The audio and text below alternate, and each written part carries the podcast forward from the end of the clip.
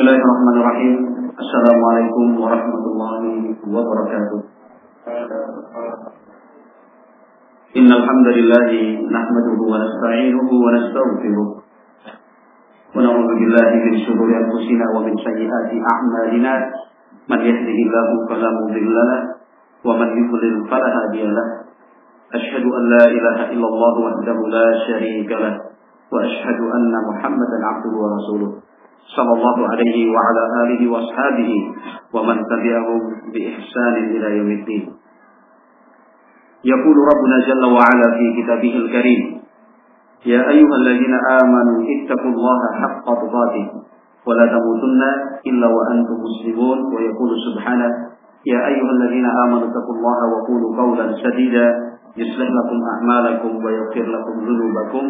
ومن يطع الله ورسوله فقد فاز فوزا عظيما. فإن أصدق الحديث كتاب الله وخير الهدى هدى نبينا محمد صلى الله عليه وسلم وشر الأمور محدثاتها فإن كل محدثة بدعة وكل بدعة ضلالة وكل ضلالة في النار. معاشر المسلمين jamaah masjid Al Jihad Kota Samping Rahimahumullah para peserta kegiatan yang kita selenggarakan selama dua hari ini marilah kita merenungkan bersama sebuah perumpamaan atau permisalan yang pernah disampaikan oleh Nabi Muhammad Shallallahu Alaihi Wasallam. Permisalan ini beliau sampaikan untuk kita tentang kedudukan Nabi Muhammad Shallallahu Alaihi Wasallam di hadapan umat beliau. Permisalan ini juga menggambarkan tentang semangat dan perjuangan Nabi Muhammad SAW di dalam menyampaikan hidayah, jalan petunjuk, cahaya untuk umatnya. Permisalan ini juga menggambarkan tentang betapa watak kita sebagai manusia. Nah, watak dasar kita adalah sulit untuk menerima apa yang menjadi arahan dan tuntunan dari Nabi Muhammad SAW. Kecuali mereka-mereka yang kemudian mendapatkan hidayah dari Allah Subhanahu Wa Taala. Permisalan ini juga akan mengingatkan kita bahwa sudah demikianlah. Nah, real dan kenyataan dakwah Islam dalam sejarahnya. Sehingga kita tidak perlu kaget dengan terkejut karena memang sejak dulu Nabi Muhammad SAW sudah menginformasikannya untuk kita. Hadis yang akan saya sampaikan diriwayatkan oleh lima Muslim rahimahullah taala. Alimah Muslim rahimahullah taala meriwayatkan sebuah hadis dari sahabat yang mulia Jabir bin Abdullah radhiyallahu taala anhumah. Rasulullah Shallallahu Alaihi Wasallam bersabda, "Matali wa masalukum kama sali rajulin aw qad naran فجعل الجنادب والفراش يقعن فيها وهو يذبهن عنها وأنا آخذ بحججكم عن النار وأنتم تفلتون من يدي رواه مسلم حديث رواية مسلم Melalui riwayat ini Nabi Muhammad SAW menyampaikan saya dan kalian itu diperumpamakan seperti seseorang yang menyalakan api unggun. Setelah api unggun itu dinyalakan, di tengah malam yang gelap gulita, maka binatang dan serangga malam, laron dan yang lainnya, itu mendekat, tertarik dengan cahaya yang berasal dari api unggun tersebut. Tetapi ternyata serangga-serangga dan binatang malam itu bukan hanya sekedar mendekat, tapi terus langsung masuk ke dalam kobaran api unggun ini. Sementara orang yang menyalakan api unggun tersebut berusaha untuk mencegah, mengusir laron, serangga, dan binatang malam itu agar tidak jatuh dalam kobaran api. Kami di sini bisa dipahami sabda Nabi Shallallahu Alaihi Wasallam. Saya ulangi kembali. Nah, jadi ada seseorang menyalakan api unggun malam. Setelah api unggun itu menyala, binatang dan serangga malam berdatangan, tapi kemudian jatuh, terbakar. Nah, mati kan ya. Nah, si penyala api unggun tadi itu berusaha untuk mencegah, menghalau. Terus dihalau. Jangan sampai masuk ke dalam kobaran Kata Rasulullah Shallallahu Alaihi Wasallam, wa ana akhirun bi hujajikum alina. Aku, kata Nabi Shallallahu Alaihi Wasallam, berusaha untuk memegang tali pinggang kalian agar tidak masuk ke dalam kobaran api neraka. Wa antum tafallatuna min yadayn min yadayya.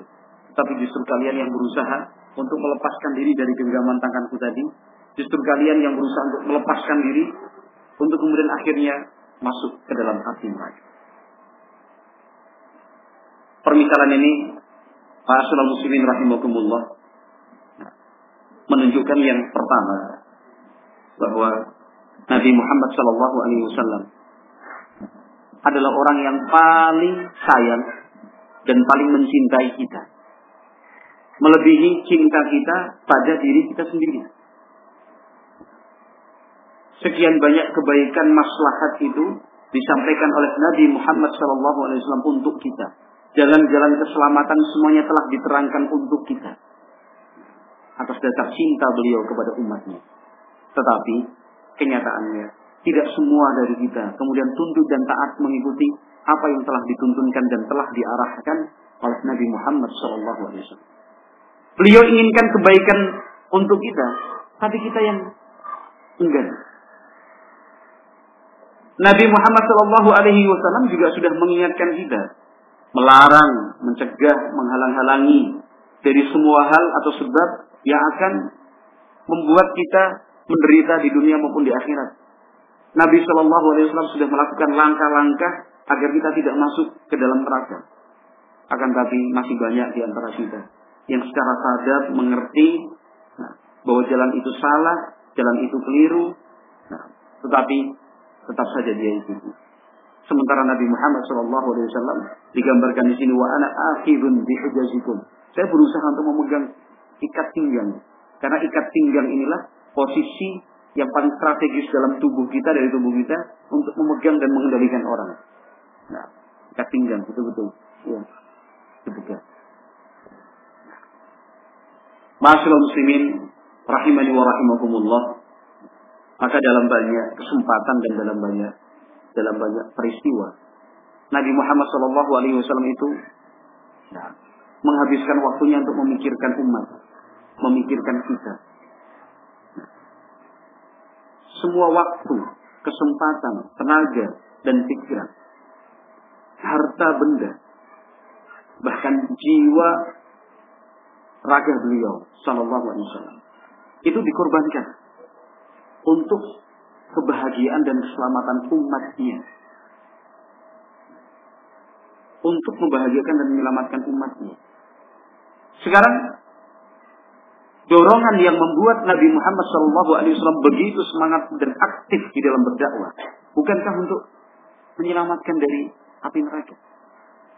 Nabi Muhammad SAW ketika mengumpul, mengumpulkan saudara dan kerabat dekatnya di kota Mekah waktu itu, Nabi Muhammad berdiri di atas bukit sofa menyampaikan satu persatu dipanggil dari suku yang paling besar sampai satu persatu bibitnya putri-putri beliau sallallahu alaihi wasallam dipanggil.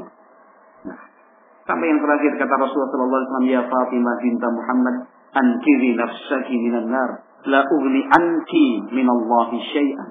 Wahai Fatimah putri kandung Muhammad, selamatkan dirimu dirimu sendiri dari siksa api neraka. Aku tidak bisa memberikan manfaat apa-apa untukmu. Diingatkan, diingatkan, diingatkan oleh Nabi Muhammad SAW. Kenapa? Beliau posisinya seperti orang yang menghalau serangga-serangga malam tadi untuk tidak terjatuh dalam kobaran api. Masyaallah muslimin rahimakumullah oleh karenanya. Nah, kita sebagai umat Islam yang menyatakan cinta kepada Nabi Muhammad SAW harus meyakini, harus meyakini bahwa apa yang beliau sampaikan, baik itu perintah untuk kemudian harus kita laksanakan maupun larangan yang mau tidak mau harus kita tinggalkan, itu adalah bukti cinta beliau kepada kita. Harus diyakini betul. Dan kita yakin betul bahwa apa yang beliau sampaikan seluruhnya adalah kebenaran. Tidak perlu diragukan kebenarannya.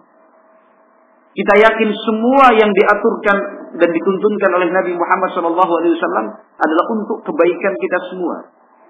Sehingga semua perintah yang beliau berikan itu pasti memberikan maslahat. Dan segala sesuatu yang dilarang atau diharamkan oleh Rasulullah SAW dikarenakan hal itu memberikan madarat atau efek negatif untuk kita keburukan dan kejelekan untuk kita semua. Itu harus diyakini. Maka sering sekali kita mendengar dan sering juga kita membaca khairul wa khairul haji Rasulillah sallallahu alaihi wasallam yang artinya sebaik-baik petunjuk adalah petunjuk Rasulullah sallallahu alaihi wasallam. Petunjuk Rasulullah itu lengkap. Apa yang tidak beliau terangkan? Semuanya telah beliau terangkan. Nah, hal apa pun baik dunia apalagi terkait dengan akhirat kita. Semua telah diterangkan oleh Rasulullah Shallallahu Alaihi Wasallam lengkap selengkap lengkapnya. Seandainya kita merasa tidak diterangkan di dalam Islam, itu bukan karena tidak diterangkan oleh Islam. Kalau kita merasa tidak ada keterangannya dari Nabi Muhammad Wasallam, itu dikarenakan bukan tidak adanya keterangan dari Nabi, cuman karena sempitnya ilmu kita. Nah, karena kita tidak menguasai semua ajaran-ajaran Nabi Muhammad Sallallahu Alaihi Wasallam. Nah, tidak ada agama yang selengkap dan sesempurna Islam. Nah, tidak ada agama ajaran yang selengkap dan sesempurna Islam. Nah, mulai dari hal-hal yang kita anggap kecil itu diatur di dalam Islam. Misalkan saja tata cara buang hajat. Adab-adab yang harus kita perhatikan sebagai umat Islam ketika buang hajat. Lengkap sekali aturannya di dalam Islam. Kalau ingin dijadikan sebuah buku tersendiri, cukup itu. Tata cara buang hajat di dalam Islam. Nah, mulai dari jenis alat untuk bersuci yang terbagi dua, air dan non air. Air ada yang suci mensucikan. Ada juga air yang sudah bisa berubah menjadi najis. Sehingga tidak layak untuk digunakan sebagai alat bersuci. Ciri-ciri air yang dikatakan suci. Seperti apa? Dan kapan air itu dikatakan najis? Lengkap detail. Kalau tidak ditemukan air untuk bersuci, kita akan menggunakan apa sebagai alat bersuci? benda-benda padat seperti batu, kayu, ya, daun, tisu, kertas. Nah, bahkan berapa bilangan dari benda padat yang kita gunakan sebagai alat bersuci pun itu sudah ditentukan oleh Islam. Tiga, lima, tujuh bilangan ganjil. Nah, Ketika air tidak ditemukan. Nah, untuk bersuci. Atau ditemukan air tetapi kita tidak mampu untuk menggunakan air tersebut. Ada namanya syariat bertayamum. Ya. Syariat bertayamum. Tangan apa yang kita gunakan untuk bersuci? Kanan ataukah kiri? Ketika kita masuk lokasi untuk buang hajat, doa apa yang kita baca? Selesai doa apa pula yang kita baca? Ketika kita buang hajat, harus menghadap ke mana? Apakah boleh ke semua arah kita menghadap? Ternyata Nabi Muhammad SAW menuntun kita untuk tidak menghadap ke kiblat atau membelakangi kiblat. Nah, dengan rincian perbedaan pendapat ulama di dalamnya. Tapi secara garis besar demikian Nabi Muhammad SAW mengajarkan. Nabi Muhammad SAW mengajarkan kalau buang hajat harus tertutup sehingga auratnya tidak terlihat. Sekalipun di tempat yang terbuka itu jauh dari pandangan manusia. Nabi Muhammad SAW melarang buang hajat di lubang atau di uh, celah-celah batu. Itu ada larangannya. Nah, di dalam Islam. Mungkin di situ ada hewan melata, ada tempat tinggal jin dan yang lainnya. Ada larangan. Carilah tempat yang lain. Nah, Sallallahu alaihi wa alihi wasallam. Itu tata cara buang hajat. Diatur betul di dalam Islam. Nah, serinci-rincinya. Nah, hal yang seperti ini tidak akan kita temukan di dalam ajaran atau agama selain Islam. Tidak akan kita temukan yang serinci dan detail seperti ini. Nah, itu buang hajat. Sesuatu yang dianggap apa? Biasa. Atau dianggapnya mana layak diatur tata laksananya di dalam agama. Tapi ternyata di dalam Islam ada. Sampai sebagian orang Yahudi itu datang menemui sahabat Salman Al-Farisi radhiyallahu taala anhu. Kata mereka, "Ya Salman, 'allamakum Muhammad kulla syai'in hatta fil qira'ah." Kata orang-orang Yahudi, "Hei Salman, Nabi kalian itu mengajarkan segala sesuatu ya. Sampai tentang buang hajat pun demikian." Kata Salman, "Iya." Nahana Rasulullah sallallahu alaihi wasallam an nastanjiya bil yamin wa an nastanjiya bi aqalla min thalathati ahjar wa an nastaqbil al qiblah. Kata Salman Al-Farisi, "Iya, tata cara buang hajat pun Nabi kami yaitu Nabi Muhammad SAW mengajarkannya. Nabi melarang kami menggunakan tangan kiri, tangan kanan ketika bersuci saat buang air kecil, buang air besar. Tidak boleh menggunakan tangan kanan. Mohon maaf untuk cebo. Tangan kiri. Itu diatur oleh Rasulullah SAW. Tidak boleh kurang dari tiga batu kalau tidak ditemukan air. kami pun dilarang untuk menghadap kiblat ketika buang air besar, buang air kecil. Subhanallah. Nah, sesempurna ini ajaran dan tuntunan dari Nabi Muhammad Shallallahu Alaihi Wasallam tentang makan dan minum itu diatur betul oleh Rasulullah Shallallahu Alaihi Wasallam melalui hadis-hadis yang sahih. Mulai dari jenis makanan atau minuman yang boleh kita konsumsi. Dalam pelajaran Islam, fikih Islam, ada pembagian makanan yang halal, ada makanan yang haram, minuman yang halal, minuman yang haram kita diperintahkan dan dituntunkan oleh Nabi Shallallahu Alaihi Wasallam untuk selektif di, dalam memilih makanan dan minuman. Harus yang betul-betul diyakinkan halal dan bukan hanya halal, tetapi tayyib. Halal tetapi ternyata tidak sehat. No. Tidak. Di dalam Islam selain halal harus sehat, menyehatkan, harus tayyib.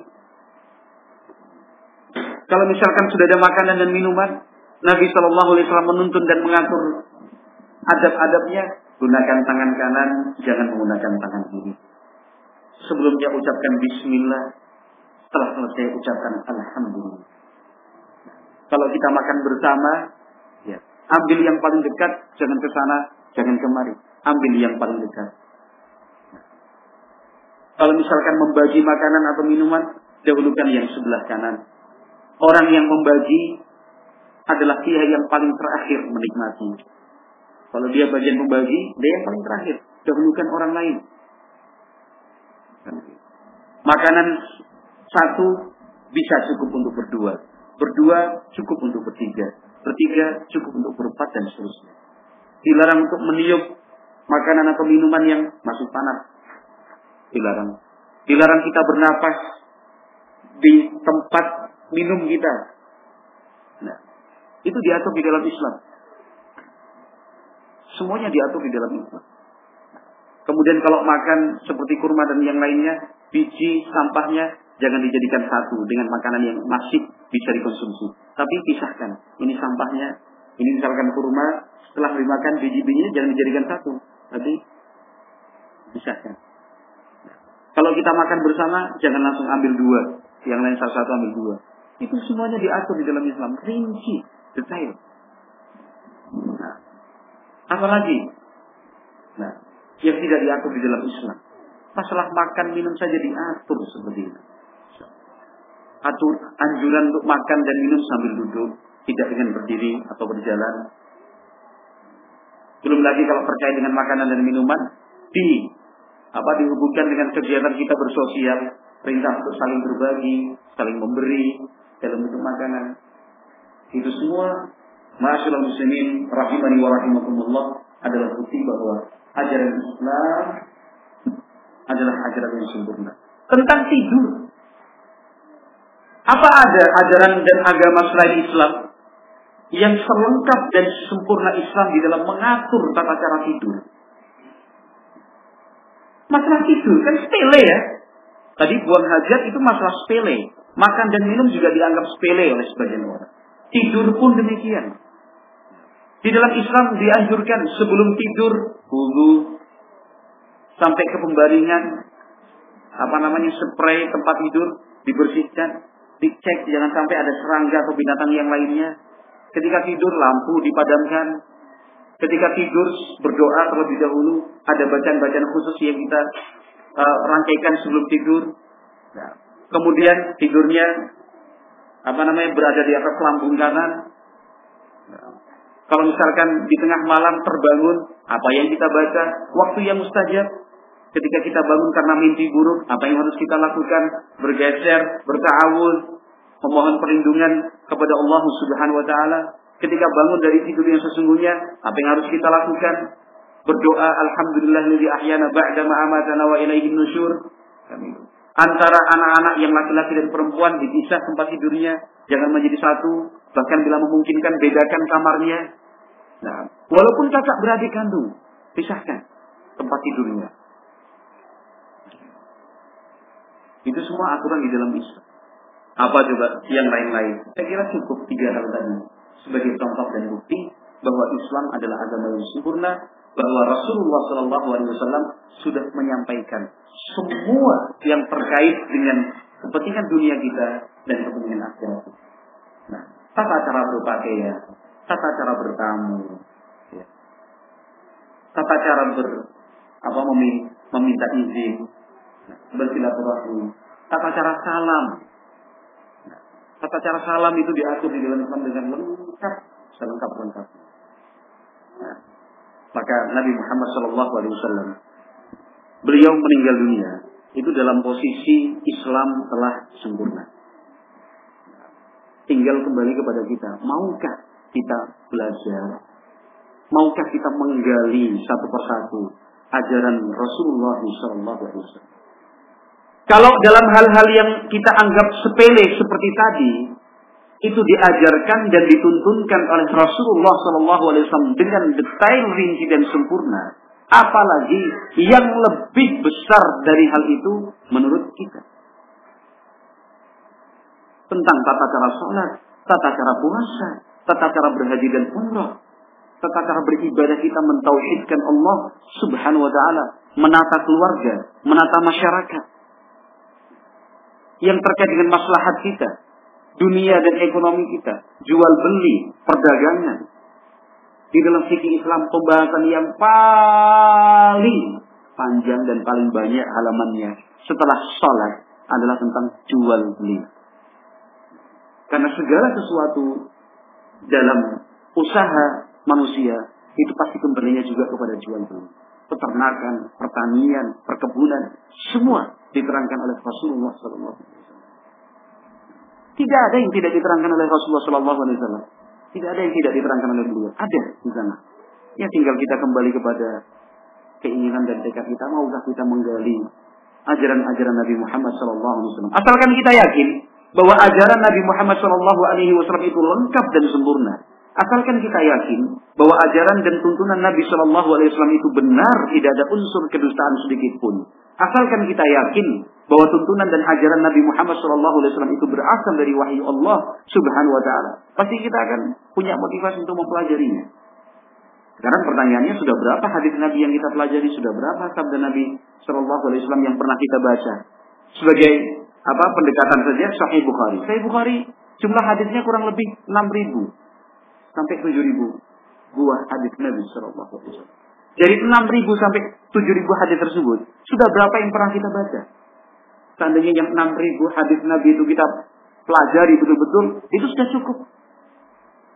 Apalagi kalau ingin membaca kitab hadis, misal yang disebutkan oleh Imam Ahmad bin Hanbal dalam kitabnya Al-Musnad, yang jumlahnya sekitar 50 ribu hadis. Wah, kira-kira kepala kan? 50 ribu hadis Nabi Shallallahu Alaihi Wasallam kurang lebihnya itu semua mengatur tentang tata cara hidup di dunia itu harus seperti apa. Coba kita sedikit beralih. Nah, kalau dalam urusan dunia kita, ketika aturan itu dibuat lalu dilaksanakan dengan sebaik-baiknya, kira-kira teratur atau tidak? Teratur ya. Target-target tercapai? Tercapai. Kalau seandainya, misalkan tata tertib berlalu lintas di jalan raya, itu ditaati semua. Kira-kira tingkat kecelakaan akan bertambah, berkurang, atau bahkan zero accident. Eh? Mungkin sampai tingkatan zero accident. Asalkan tata laksana dan aturan lalu lintas itu betul-betul kita kita ikuti. Karena kecelakaan itu pasti berasalnya dari apa ketidaktaatan kita kepada kepada aturan yang sudah dibuat.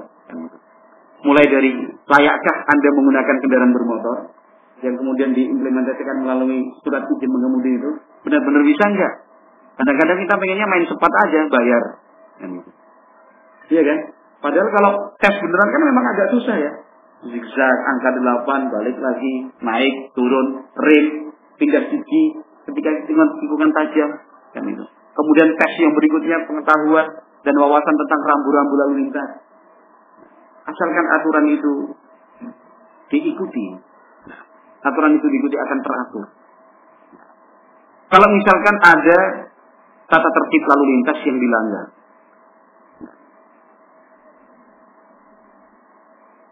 apakah ada sanksinya? Jelas ada. Kalau ada polisi yang bertugas pasti dikejar, ditanya dikenakan tilang dan seterusnya. Nah, itu untuk urusan dunia dalam contoh tata tertib berlalu lintas. Apalagi urusan akhirat kita. Mestinya kan kita tunduk dengan aturan-aturan yang telah ditetapkan oleh Allah Subhanahu wa taala, yang telah dirinci dan diterangkan oleh Nabi Muhammad Sallallahu alaihi wasallam. Ada juklat, ada juknisnya. Ya kan? Petunjuk pelaksanaan dan petunjuk teks. Hmm, segala sesuatunya itu ada. Masya Allah. Tapi, tapi itu tadi memang benar sabda Nabi Muhammad SAW. Nah, kata Nabi SAW, لا تقوم الساعة حتى يكثر الجهل ويقل العلم إلى آخر Kata Rasulullah Shallallahu Alaihi Wasallam, kiamat itu tidak akan bangkit, tidak akan tegak. Artinya hari kiamat itu tidak akan datang sebelum ilmu berkurang dan kejahilan merata. Ilmu itu akan terus berkurang, berkurang, berkurang. Semangat untuk menggali ajaran-ajaran Rasulullah SAW itu terus melemah, melemah, dan melemah. Ini semua telah diberitakan oleh Nabi Muhammad SAW. Inginnya sih kita semua umat Islam punya semangat di dalam menggali kembali ajaran-ajaran Nabi Muhammad SAW. Inginnya begitu. Tapi kita dihadapkan dengan kenyataan satu ketidaktahuan mereka dan kita juga tentunya. Dua ketidakpemahaman mereka betapa pentingnya kita menggali tuntunan-tuntunan Nabi Muhammad SAW. Tiga sudah merasa pintar, sudah merasa cukup. Sudah merasa paham. Padahal Masya Allah. Masih terlalu banyak ajaran dan tuntunan Nabi Muhammad SAW yang belum kita pelajari. Yang belum kita ketahui. Itu kenyataan, fakta. Nah, mulai dari tata cara sholat, tata cara bersuci dan yang lain. Padahal tidak ada satupun yang terlewatkan. Semuanya sudah diterangkan oleh Nabi Muhammad Sallallahu Alaihi Wasallam. Ma'asyiral muslimin rahimakumullah. Di dalam hadis yang diriwayatkan oleh Imam Al-Bukhari dan Muslim rahmatullah alaihi rahmatan wasi'ah ini terkait dengan faktor berikutnya. Kenapa? Nah, kenyataan umat Islam nah, tidak kembali kepada tuntunan Nabi Muhammad sallallahu alaihi wasallam. Kata Nabi sallallahu alaihi wasallam hadis Bukhari Muslim dari sahabat Abi Hurairah, "Da'uni ma taraktukum. Innama ahlaka man kana qablakum kasratu su'alihim wa ikhtilafuhum ala anbiya'ihim. Fa idza nahaitukum an syai'in fajtanibuh wa idza amartukum bi amrin fa'tu minhu mastata'tum." Kata Nabi sallallahu alaihi wasallam, jangan kalian mempertanyakan apa yang aku tuntunkan buat kalian. Sudah laksanakan saja apa yang aku tuntunkan untuk kalian. Ingat, orang-orang sebelum kalian, kata Nabi Shallallahu Alaihi Wasallam, itu dihancurkan dan dibinasakan oleh Allah Subhanahu Wa Taala karena mereka terlalu banyak bertanya, karena mereka menyelisihi tuntunan dari nabi-nabi yang diutus. Nah, itu cukup jadi pelajaran lah buat kita sebagai umat Islam. Nah, kok begini? Kok begitu? Kenapa harus begini? Kenapa harus demikian? Nah, sementara tugas kita itu mudah sekali. Ikuti, pahami dengan baik, laksanakan. Karena kita yakin, apa pun yang beliau tuntun, yang beliau arahkan, itulah yang terbaik.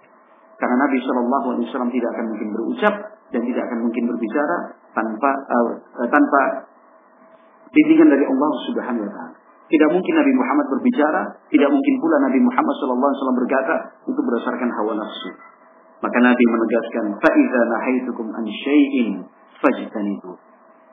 Maka apa pun yang aku larang, tinggalkanlah. Tidak usah bertanya-tanya. Kok dilarang kenapa ya? Kok dilarang kenapa? Wa idza amartukum bi amrin fa'tu minhu mastata'tum. Kalau aku sudah berikan perintah, laksanakan semampu kalian. Tidak usah bertanya-tanya, tapi semampunya laksanakan saja. Itu sudah aturan baku yang dibuat oleh Nabi Muhammad Shallallahu Alaihi Wasallam. Tapi kalau kita sebelum melaksanakan perintah Nabi, sebelum kita meninggalkan apa yang beliau orang, beliau larang harus bertanya, kenapa ya dilarang? Kenapa ya? Kok kemudian diperintahkan? Kita tidak akan mungkin berucap setelah ngaji kok semua semuanya dilarang, semua semuanya nggak boleh, harus begini, harus begitu. Ini nggak boleh, itu nggak boleh. Ini dilarang, itu dilarang. Kok semua dilarang? Nabi Muhammad sudah menitipkan pesan buat kita. Sudah. Apa yang aku larang? Masyarakat muslimin rahimani wa rahimakumullah yang kita khawatirkan. Saat kita tidak mengindahkan tuntunan Nabi Muhammad sallallahu alaihi wasallam. Kita naudzubillah termasuk orang-orang yang dikatakan Nabi sallallahu alaihi wasallam itu tidak mau masuk surga. Secara sadar tidak mau masuk surga di dalam sebuah hadis yang diriwayatkan oleh Imam Al Bukhari rahimahullah dari sahabat Abu Hurairah Nabi Muhammad sallallahu alaihi wasallam bersabda, "Kullu ummati yadkhuluna al-jannata illa man aba." Qalu wa man ya'ba ya Rasulullah? Qala man ata'ani faqad man man ata'ani dakhala al-jannah wa man asani faqad aba. Kata Nabi sallallahu alaihi wasallam, seluruh umatku akan masuk surga. Hadis riwayat Bukhari. Seluruh umatku akan masuk surga. Kecuali mereka yang tidak mau tidak mau di sini artinya sadar dia tidak mau sebenarnya. Sahabat kan bertanya, ya Rasulullah siapa orang yang nggak mau masuk surga itu? Para sahabat kan menilai hal ini sebagai sesuatu yang aneh kan ya. Mereka para sahabat itu dididik untuk berpacu mendapatkan surga dari Allah Subhanahu wa taala, tetapi kenapa kok ada orang yang tidak mau masuk surga? Kata Nabi Shallallahu Alaihi Wasallam, "Man ata'ani dakhalal jannah, wa man asani faqad aba." Yang taat dan tunduk padaku, dia akan masuk surga. Sementara yang durhaka dan tidak mengindahkan tuntunanku, dialah orang yang secara sengaja tidak mau masuk surga. Masya Allah. Oleh sebab itu, ikhwati fillah rahimani wa rahimakumullah. Kewajiban kita sebagai umat Islam adalah tunduklah, taatilah Rasulullah Sallallahu Alaihi Wasallam. Pelajari bahasa telah hayati satu persatu hadis Nabi Muhammad Sallallahu Alaihi Wasallam. Siapa pun dari kita yang mentaati Rasulullah Sallallahu Alaihi Wasallam, dia pasti akan sukses dunia dan akhirat. Akan sukses dunia dan akhirat. Siapa pun yang mengikuti tuntunan Nabi Muhammad Sallallahu Alaihi Wasallam, dia akan menemukan ketentraman dan ketenangan batin. Karena Nabi Muhammad Sallallahu Alaihi Wasallam betul-betul memperhatikan hal-hal yang seperti ini. Ikuti. Jalankan apa yang dituntunkan oleh Nabi Sallallahu Alaihi Wasallam. Sukses dunia dan akhirat. Ma'asyiral muslimin rahimani wa rahimakumullah.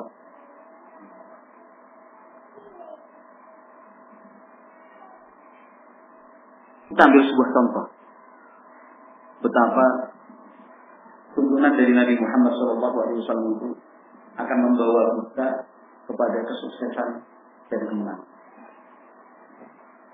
Betapa gigihnya para sahabat radhiyallahu taala anhum ajmain untuk melaksanakan tuntunan dari Nabi Muhammad sallallahu alaihi wasallam.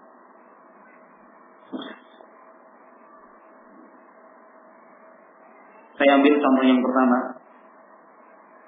Kisah sahabat yang mulia Abu Bakar As-Siddiq radhiyallahu taala Beberapa waktu bahkan sebut saja beberapa hari sebelum Nabi Muhammad sallallahu alaihi wafat beliau sempat melepas keberangkatan pasukan perang. Pasukan perang Islam. Misi pasukan itu adalah untuk mengamankan garis perbatasan daerah Muslim. Untuk menunjukkan kepada musuh bahwa umat Islam pun mempunyai kekuatan dan kemampuan. Untuk memberi perlindungan dan kenyamanan kepada umat Islam. Bahwa Islam melindungi dan mengayomi. Karena di garis perbatasan daerah Muslim di wilayah Syam itu sering diganggu oleh pasukan-pasukan Romawi. Waktu itu pasukan Romawi adalah imperium, kekuatan besar dan dahsyat sekali. Nah, tidak pernah ada orang mau berpikir untuk kemudian melawan, apalagi membayangkan kekuasaan Romawi itu akan runtuh. Itu tidak terbayang waktu itu. Saking kuat dan kokohnya. Ratusan tahun usia kerajaan mereka luas. Ah, segala-galanya mereka punya. Tetapi sebelum meninggal dunia Nabi Muhammad sempat membentuk sebuah pasukan. Nah, kepemimpinan kepemimpinan atau uh, apa namanya komandan itu panglimanya ditunjukkan sahabat yang masih muda belia, Usama bin Zaid radhiyallahu taala. Masih belasan tahun, dua bulan tahun inilah kurang lebihnya. Panglima perang loh. Membawa sekian ribu pasukan, di dalam pasukan itu adalah sahabat-sahabat yang senior, tapi yang dituju adalah Usama bin Zaid radhiyallahu taala. Diberangkatkan oleh Rasulullah Shallallahu Alaihi Wasallam. Berangkat. Tidak begitu terlalu jauh dari kota Madinah, mereka beristirahat kan begitu pasukan dikit-dikit uh, apa memberi kesempatan pasukannya untuk cari kekuatan, memberi minum, menikmati bekal perjalanan. Dalam kondisi yang seperti itu, Nabi Muhammad Shallallahu Alaihi Wasallam meninggal dunia. Nabi Muhammad SAW meninggal dunia. Maka panglima perang memutuskan berhenti dulu, jangan dilanjutkan perjalanan. Setelah proses beberapa waktu, singkat cerita, yang menjadi pengganti atau penerus perjuangan umat Islam, pemimpinnya adalah sahabat Abu Bakar Siddiq. Diangkat sebagai khalifah, pengganti kepemimpinan Rasulullah SAW. Peneruslah, bukan pengganti. penerus kepemimpinan Rasulullah SAW. Ketika Nabi Muhammad SAW meninggal dunia, ini ada semacam goncangan. Ada semacam goncangan. Terbukti dari orang-orang Arab di beberapa wilayah. Mereka yang mendengar Nabi Muhammad SAW meninggal dunia senang. Bahkan ada yang murtad keluar dari Islam. Sebab Islam belum betul-betul merasuk ke dalam hati dan jiwa mereka. Orang-orang munafik senang. Orang-orang Yahudi seperti itu juga. Jadi semua unsur musuh Islam itu sedang senang bergembira karena Nabi Muhammad SAW meninggal dunia. Posisi kota Madinah waktu itu kosong dari inti pasukan Islam. Kenapa? Pasukan besar itu sudah diberangkatkan. Iya kan? Sudah diberangkatkan untuk melawan pasukan Romawi. Yang tertinggal dan terpisah di kota Madinah. Itu hanya beberapa unsur pimpinan. Adapun pasukan intinya prajuritnya kosong. Subhanallah. Sudah terbayang situasinya? Kota Madinah, pusat apa namanya pusat dari umat Islam itu tidak ada pasukan inti yang berada di sana. Semuanya sedang di luar kota. Nabi Muhammad pemimpin yang tertinggi meninggal dunia. Sementara sekian banyak musuh sudah menanti saat-saat seperti itu. Situasi sudah goncang, mulai goyang. Kira-kira kalau dalam strategi militer modern, apa yang dilakukan oleh pengambil kebijakan saat itu? Pasti menarik pulang pasukan, ya kan? Mengamankan situasi dulu, atau kemudian membagi atau memaruk pasukan, sebagiannya dipulangkan, sebagian yang lain melanjutkan misi, atau malah, malah membatalkan misi itu sama sekali. Karena yang paling terpenting adalah menguasai dan mengamankan pusat ibu kota. Beberapa sahabat berusaha untuk menyampaikan usulan ini kepada Khalifah Abu Bakar As-Siddiq radhiyallahu taala. Diceritakan situasinya, eh, Khalifah, situasi kondisi kota Madinah kita kosong dari kekuatan inti. Kalau tiba-tiba orang Arab yang murtad, orang-orang munafikin, orang Yahudi bersatu padu untuk kemudian menyerang kota Madinah habis gitu. Tarik kembali pasukan Usama bin Zaid nah, sampai situasi tenang. Tapi lihat kegigihan sahabat Abu Bakar As-Siddiq radhiyallahu taala untuk mengikuti dan melaksanakan keinginan Rasulullah sallallahu alaihi wasallam. Apa kata Abu Bakar Siddiq radhiyallahu taala demi Allah tidak mungkin aku turunkan bendera perang yang sudah dinaikkan sendiri oleh Nabi Muhammad sallallahu alaihi wasallam.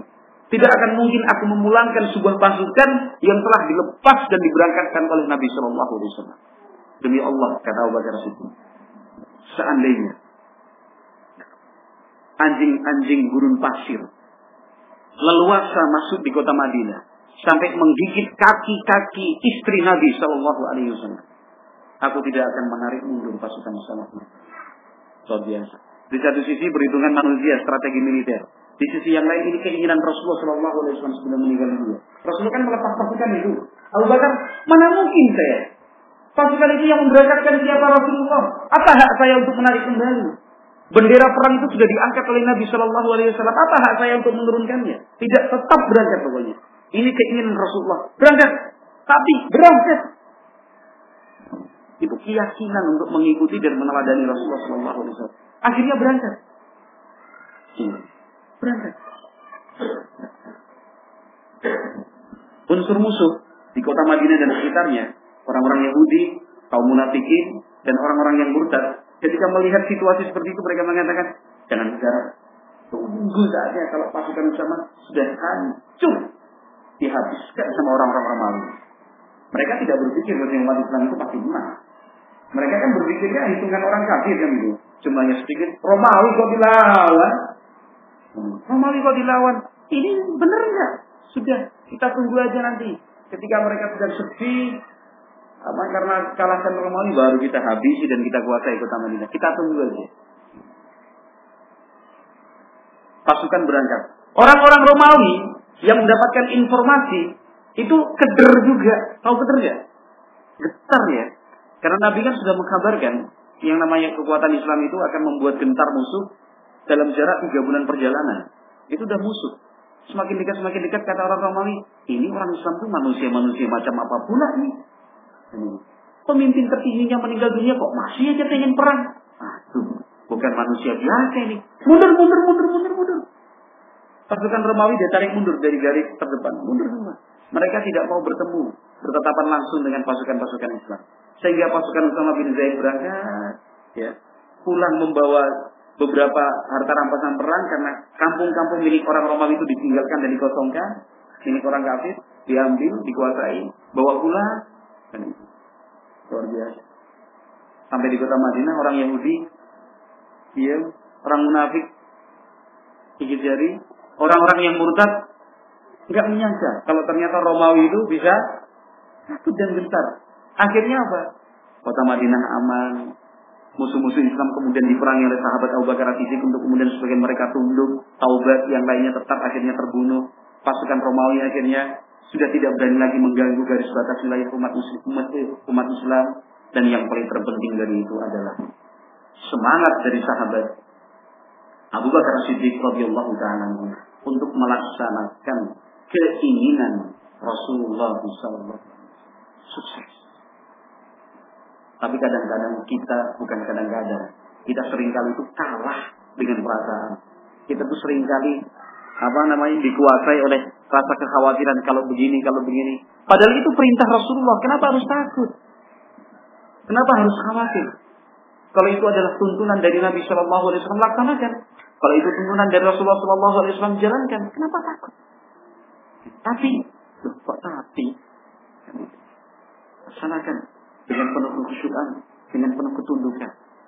Yang kita khawatirkan, Ma'asyiral muslimin wal muslimat rahimahumullah.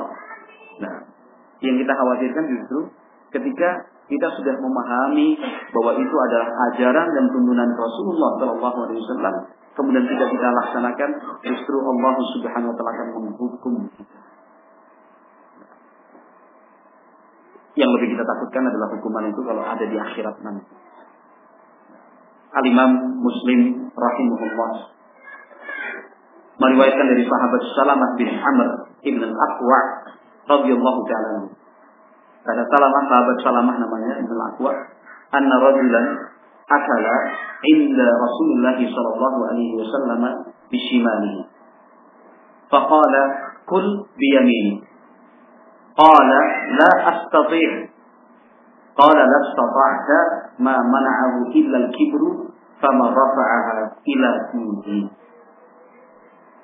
Sahabat Salamah Ibn Al-Aqwa menceritakan bahwa ada seseorang makan menggunakan tangan kiri di dekat Rasulullah Sallallahu Alaihi Wasallam.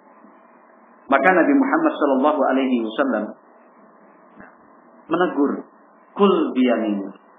Kalau makan, gunakanlah tangan kanannya. Jangan menggunakan tangan kiri. Orang itu beralasan. La astati. Oh, saya nggak bisa menggunakan tangan kanan. Dia mengatakan seperti itu hanya cari-cari alasan. Sebenarnya bisa. Mampu dia gunakan tangan kanan, maka tangan kanan. Tapi gengsi.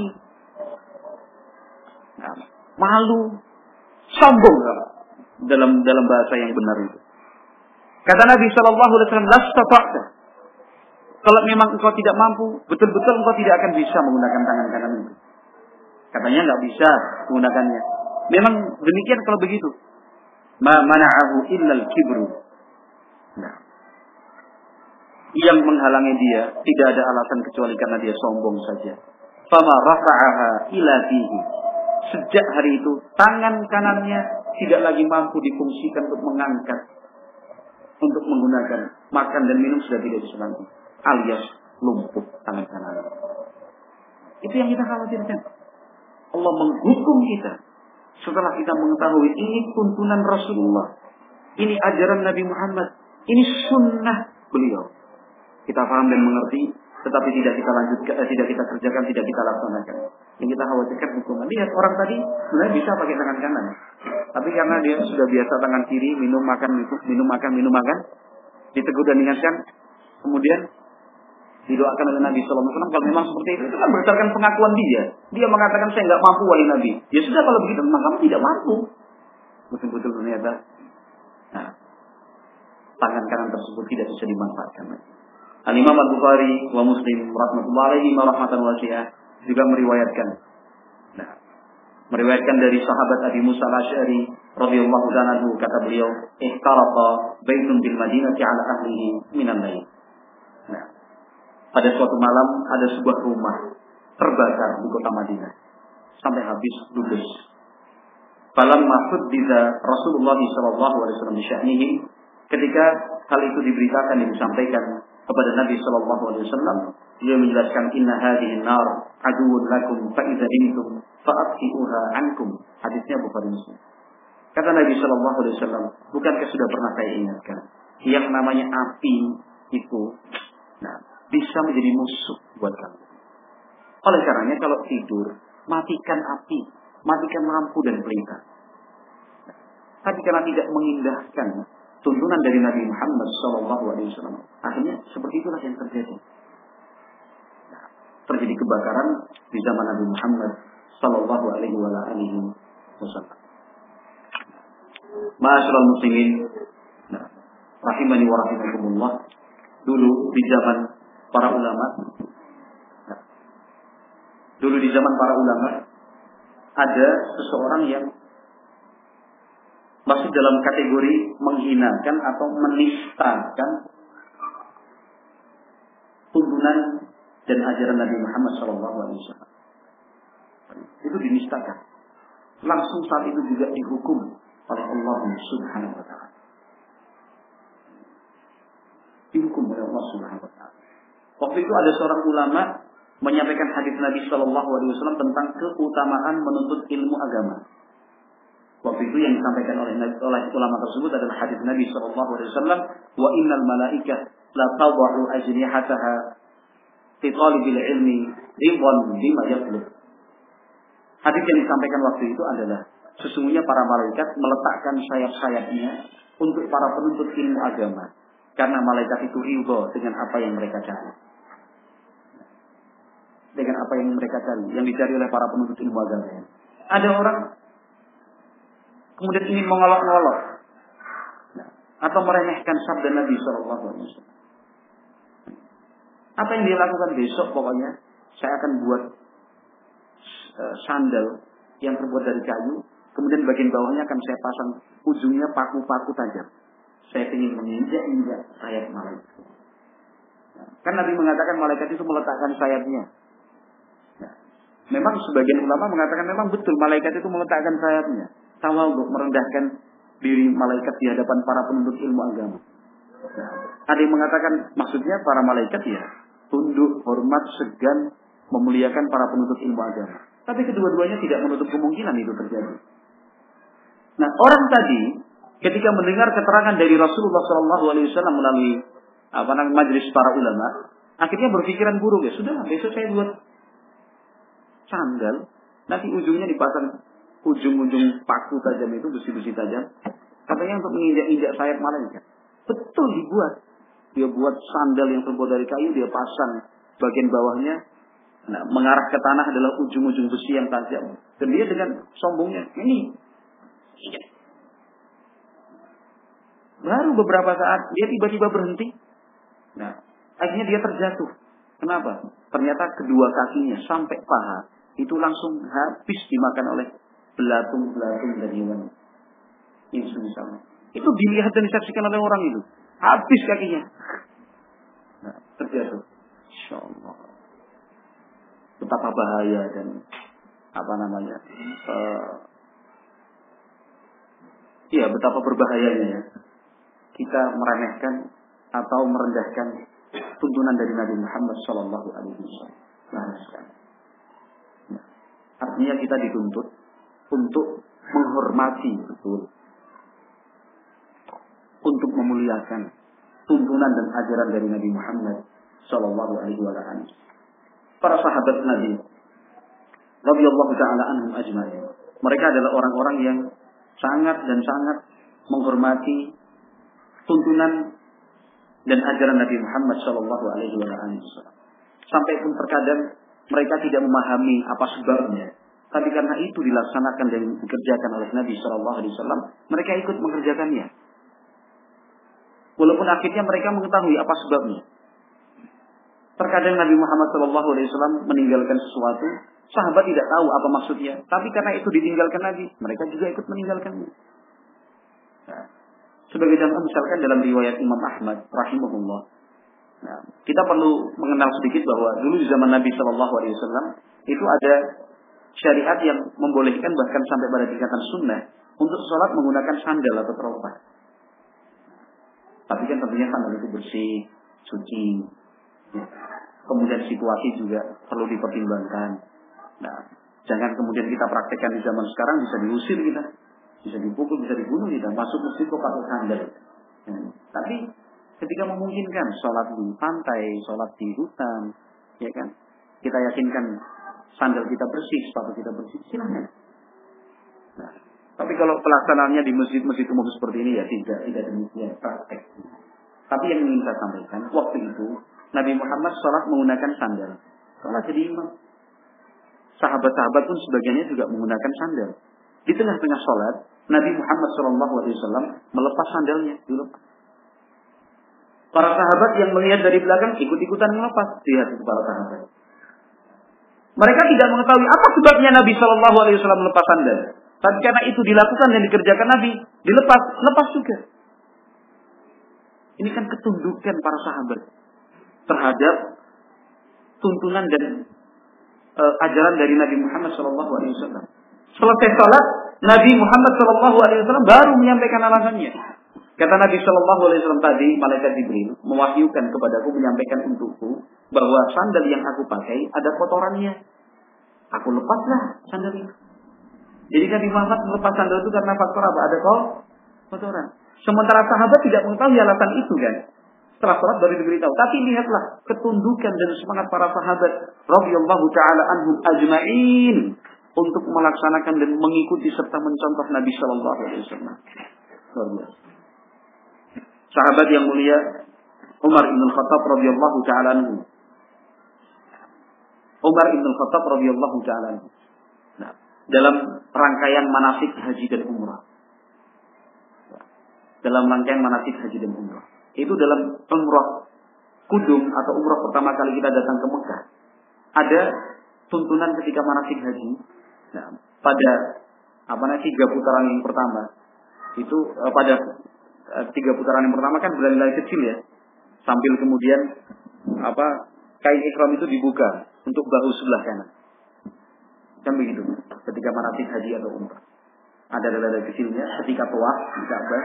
Kemudian bagian apa namanya bagian kanan bahu kanan ini dibuka. Diambil terus dilempangkan begini. Sehingga bahunya kelihatan. Bisa dipahami? Nah, Waktu itu, kenapa Nabi Muhammad Shallallahu Alaihi Wasallam memerintahkan ada kegiatan lari-lari kecil ketika tawaf ya, tiga putaran pertama. Kemudian apa? Bahu sebelah kanan kok dibuka. Nabi Muhammad memberikan keterangan karena waktu itu orang-orang Quraisy, nah, orang-orang Quraisy itu menyangka bahwasanya kaum muslimin Mekah setelah hijrah ke Madinah jadi kurus-kurus, jadi lemah-lemas. Itu kan isu yang berkembang. Maka Nabi Muhammad perintahkan kalau tawaf begitu caranya. Untuk menunjukkan. Kan itu. Show of force kan itu ya. Kekuatannya masih kuat nih.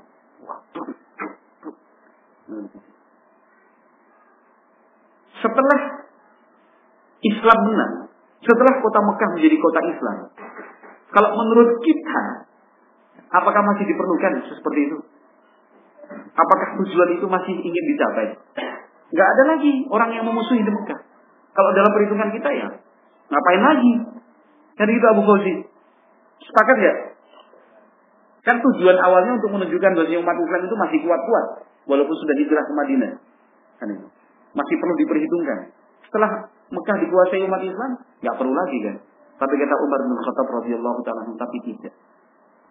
Sebelum Nabi Muhammad SAW meninggal dunia, ketika dalam haji, haji yang terakhir, yaitu haji perpisahan hajat wada itu masih dilakukan oleh Rasulullah Shallallahu Alaihi Wasallam sementara posisi Mekah sudah menjadi negeri Islam.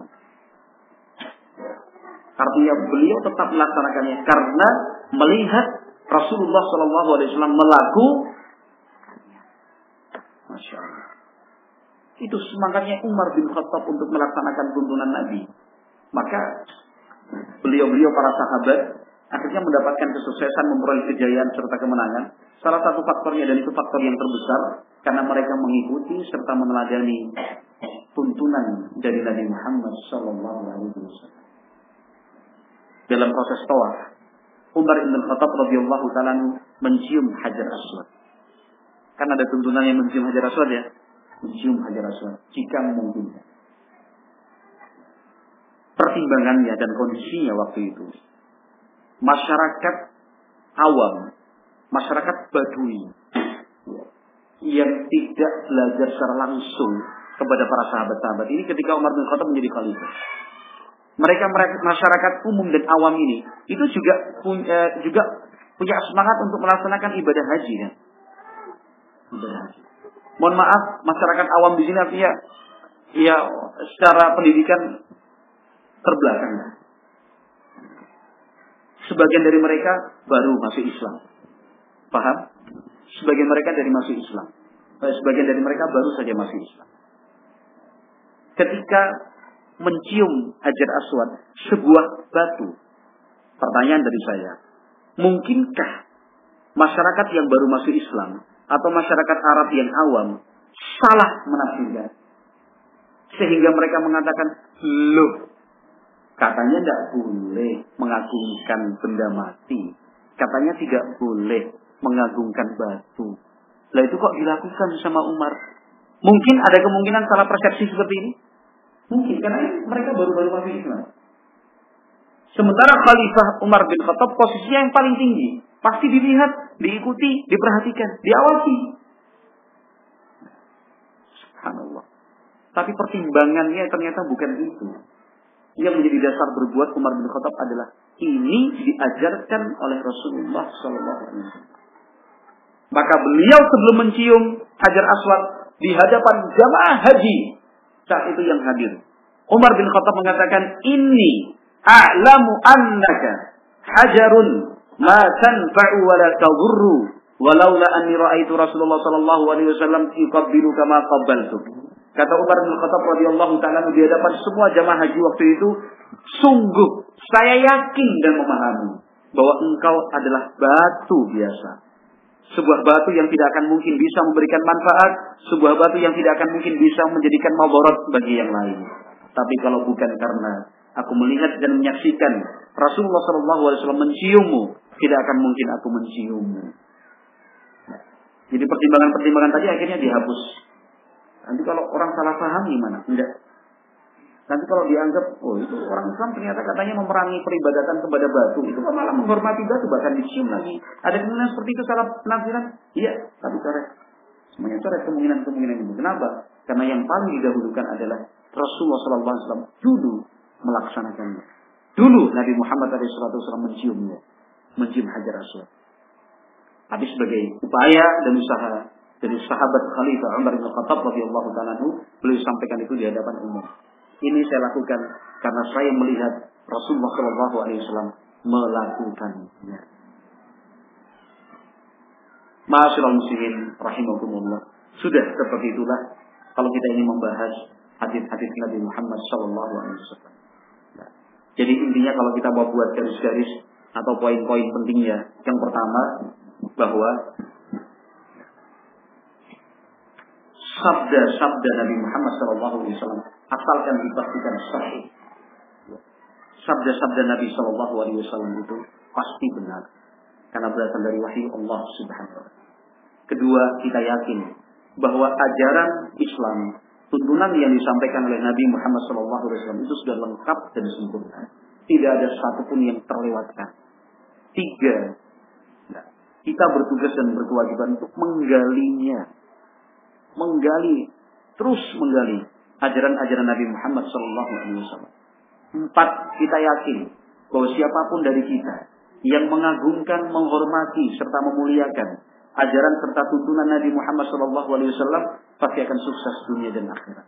Lima, kita pun yakin siapa pun orangnya yang melecehkan, menistakan, menghinakan ajaran Nabi Muhammad SAW pasti akan terhina di dunia maupun di akhirat.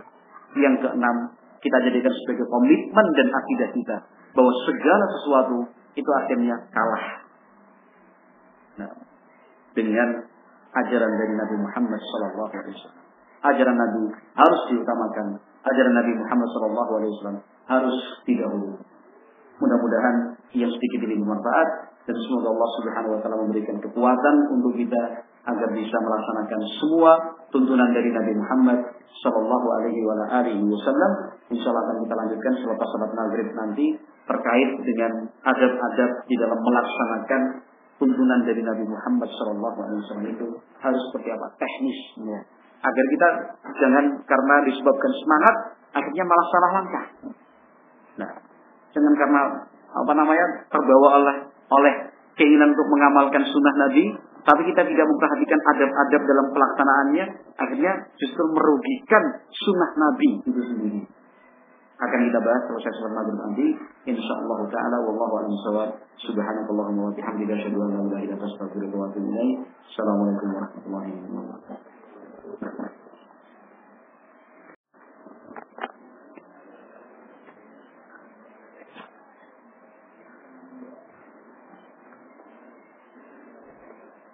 Bismillahirrahmanirrahim.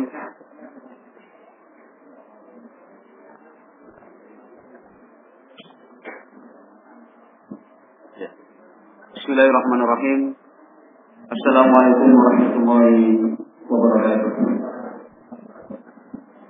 Innal hamdalillah nahmaduhu wa nasta'inuhu wa nastaghfiruh wa na'udzu billahi min shururi anfusina wa min sayyiati a'malina. Man yahdihillahu fala mudilla lahu man yudlil fala hadiya lahu. أشهد أن لا إله إلا الله وحده لا شريك له وأشهد أن محمدا عبده ورسوله صلى الله عليه وعلى آله وأصحابه ومن تبعهم بإحسان إلى يوم الدين. قال الله عز وجل في كتابه الكريم يا أيها الذين آمنوا اتقوا الله حق تقاته ولا تموتن إلا وأنتم مسلمون. فإن أصدق الحديث كتاب الله.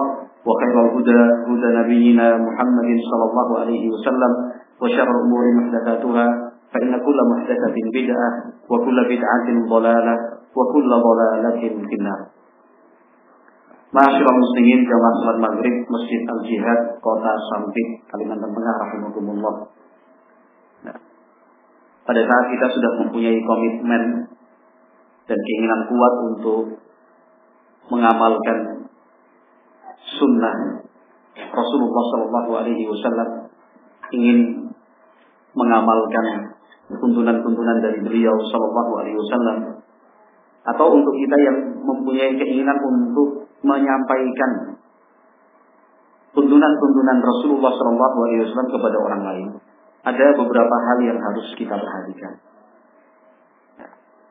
Beberapa hal ini apabila kita perhatikan dengan baik, insya Allah akan memberikan pengaruh yang positif dalam hasil atau capaian yang kita inginkan.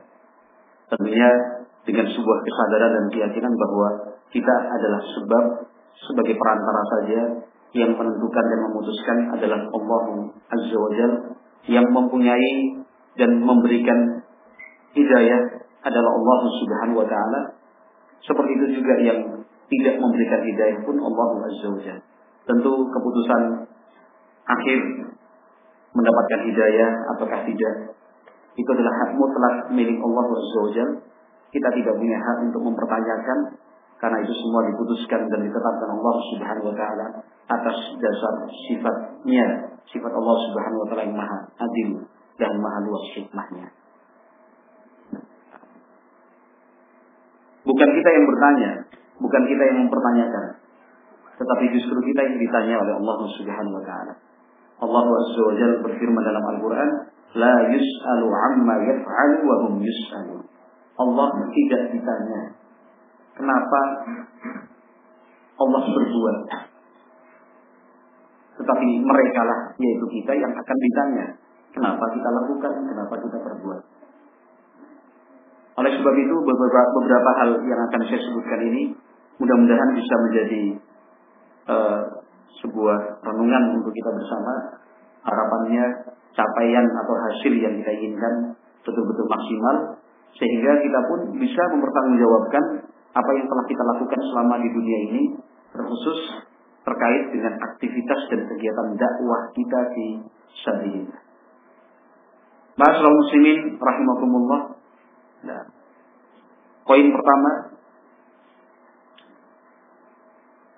kalau kita memperhatikan setiap nabi dan setiap rasul yang diutus oleh Allah untuk menyampaikan wahyu pasti dan itu tanpa terkecuali pasti nabi dan rasul tersebut adalah seseorang yang sudah dikenal baik oleh masyarakatnya.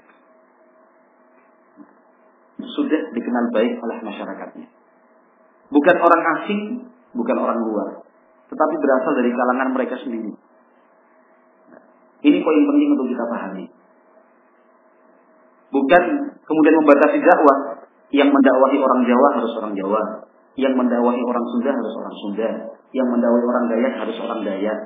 Tidak sesempit itu kita menyimpulkan. Tetapi yang ingin kita tarik kesimpulan dari hal ini bahwa ternyata salah satu modal untuk berdakwah itu bagaimana kita dikenal terlebih dahulu oleh objek dakwah kita. Terlebih dahulu kita dikenal secara baik maka dalam banyak ayat Al-Quran, salah satunya adalah firman Allah Subhanahu Wa Taala dalam surat Al-Jumu'ah, Allah Azza wa sebutkan hal ini. Dalam firman-Nya Allah menyatakan, Allah Subhanahu Wa Taala menyatakan, Huwa alladhi ba'atha fil ummiyina rasulan minhum. Dialah Allah Subhanahu wa taala yang telah mengutus seorang rasul untuk bangsa Arab, seseorang yang berasal dari kalangan mereka sendiri. Sehingga dikenal baik oleh masyarakatnya. Siapa itu Muhammad? Ketika Raja Heraklius, Raja Romawi, mengajukan beberapa pertanyaan tentang Nabi Muhammad SAW. Salah satu yang diajukan waktu itu sebagai pertanyaan, hal ta'rifuna lahu nasaban? Kalian tahu dan mengenal dia secara nasab? Iya. Kami orang yang paling dekat secara nasab dan kekeluargaan, kekerabatan dengan Nabi Muhammad Shallallahu Alaihi Wasallam. Ketika masyarakat Muslim berhijrah ke Habasyah, kemudian dituduh dengan berbagai macam tuduhan keji, nah, di hadapan Raja Najasyi, raja yang berkuasa saat itu di negeri Habasyah, sekarang Ethiopia dan Eritrea. Pembelaan yang dilakukan oleh sahabat dan disampaikan oleh juru bicara waktu itu sahabat Ali bin Abi Thalib, eh sahabat Ja'far bin Abi Thalib, radhiyallahu taala Beliau terangkan kami dulu di masa jahiliyah melakukan kejahatan satu, dua, tiga keburukan. Kami dulu begini, begini, begini. Dulu di masa jahiliyah. Kemudian datang menemui kami, menyampaikan kepada kami seseorang yang kami kenal baik. Orang itu siapa dia? Orang itu mengajak kami kepada kebaikan. Orang itu mengajak kami kepada satu, dua, tiga, empat, lima, seterusnya. Hal-hal yang baik. Tapi kami kemudian dimusuhi oleh masyarakat kami. Itu kan kronologis kejadian perlu disampaikan juga. Namun dari beberapa hal yang saya sebutkan tadi, yang ingin saya garis bawahi ternyata setiap para nabi dan setiap rasul yang diutus untuk mendakwahkan, menyampaikan wahyu dari Allah Subhanahu wa taala adalah orang yang memang dikenal baik oleh masyarakatnya. Nah, bukan orang lain. Nah, maka bagi kita yang ingin menyampaikan Al-Quran, menyampaikan sunnah Nabi Muhammad Sallallahu Alaihi Wasallam dengan baik dan maksimal. Maka tempuhlah langkah-langkah untuk mengenalkan diri terlebih dahulu. Siapa kita, siapa saya, siapa kami.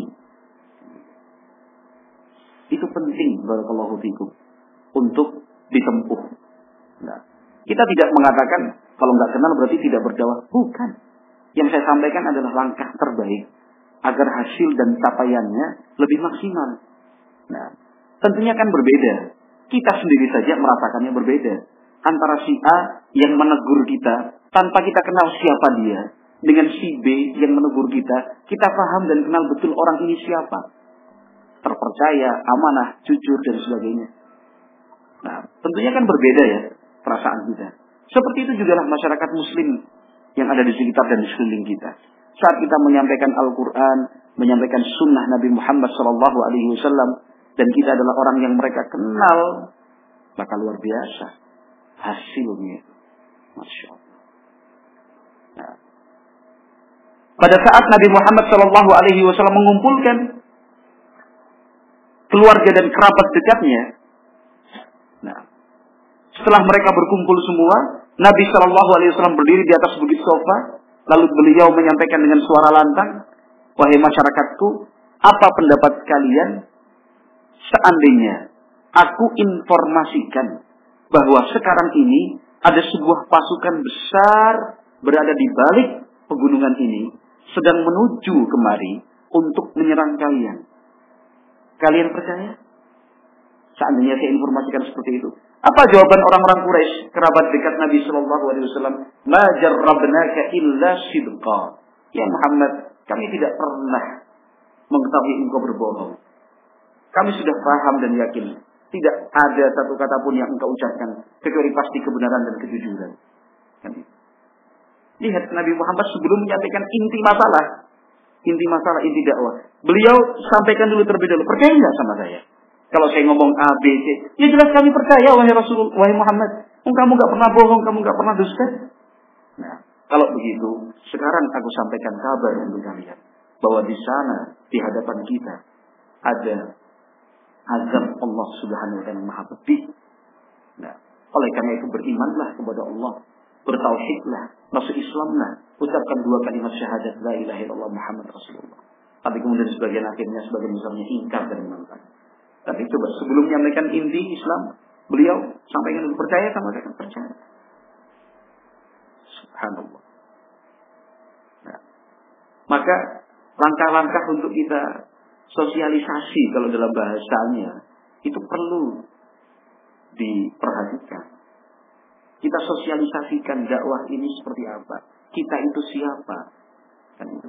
Sehingga orang lain itu tidak menduga-duga, tidak mengira-ngira, tidak mengambil kesimpulan sendiri. Nah, langkah sosialisasi itu. Seperti yang kita bahas pagi tadi dan beberapa kesempatan yang lain. Coba, kalau misalkan kita aktif ya, untuk memperkenalkan diri, bukan dalam rangka sombong dan takabur, bukan, tapi ini loh kami orangnya terbuka, kami ya, adalah orang yang dikenal, seterusnya, seterusnya, seterusnya. Masya Allah. Maka manfaatnya akan lebih besar lagi. Nah, kita perlu menyampaikan dan menginformasikan kepada semua pihak bahwasanya ahli sunnah adalah apa namanya sekelompok uh, pengikut Nabi Muhammad SAW yang ingin menyampaikan Islam dengan konsep rahmatan lil alamin, ahli sunnah wal jamaah.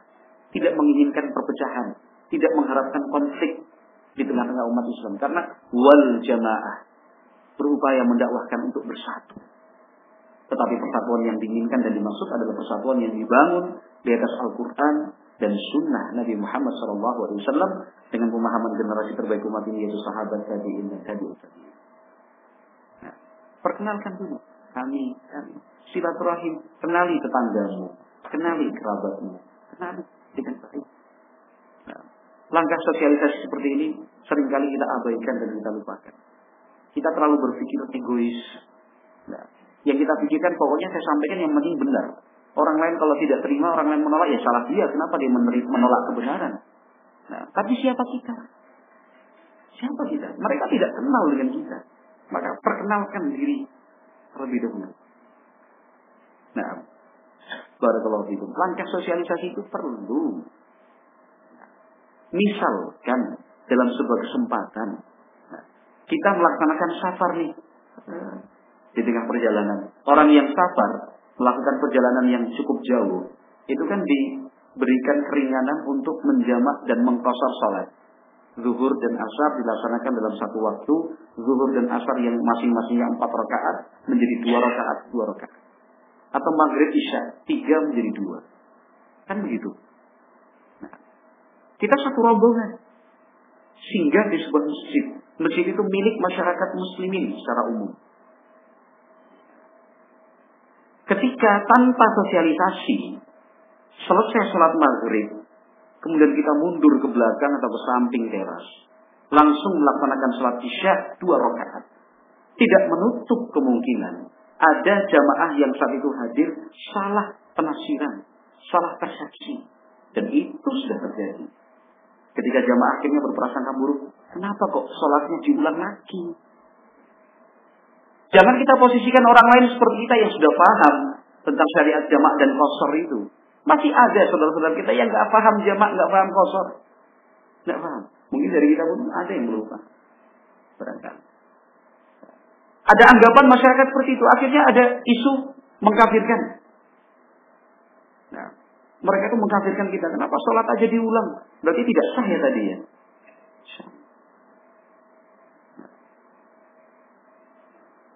Tetapi tentunya akan lebih baik kan. Tentunya akan lebih baik. Ketika selesai sholat maghrib, Assalamualaikum warahmatullahi Assalamualaikum warahmatullahi Setelah salam, posisi apa imam mulai berzikir, mungkin ada perwakilan dari kita yang bisa menjadi penyampai secara baik, sampaikan kepada imam atau yang kita pandang di situ menjadi ketua dari sesepuhnya, kita sampaikan, mohon maaf Pak Imam, mohon maaf, saya dan rombongan posisi sedang safar. Perjalanan dari Surabaya menuju Jakarta. Kami mohon izin untuk melaksanakan sholat isya dalam rangka jamak dan kosor. Lebih kira-kira lebih elegan mana ini? Cuma kadang-kadang kita egois gitu. Maunya menang sendiri. Maunya orang lain yang harus paham kita. Iya kan? Maunya harus paham dengan kita. Padahal langkah itu sebenarnya mudah dan sederhana. Cukup sampaikan semacam pemberitahuan lah, sosialisasi kalau bahasa kita. Daripada orang menduga-duga itu salat apa itu? Gak sah jangan-jangan yang salat bareng sama kita ya. Masya Ini perlu diperhatikan poin yang pertama. Nah, kita kita maksimalkanlah sosialisasi artinya kita sampaikan kepada masyarakat kita agar tidak salah tafsir, agar tidak salah paham. Dan agar tidak salah tafsir, tidak salah paham.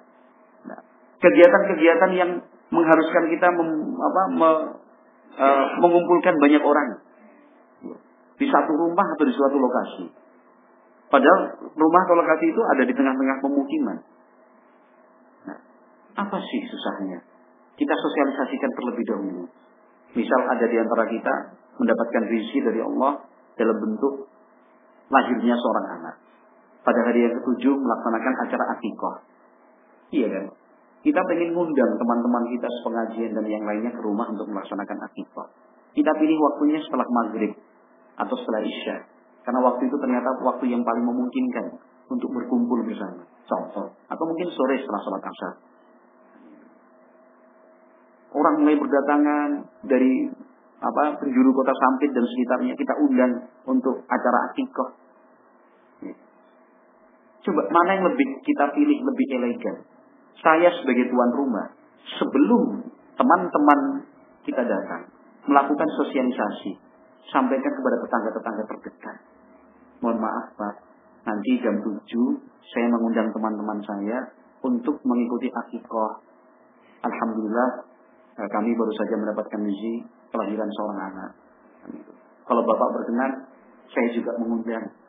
Nah, berikan undangan.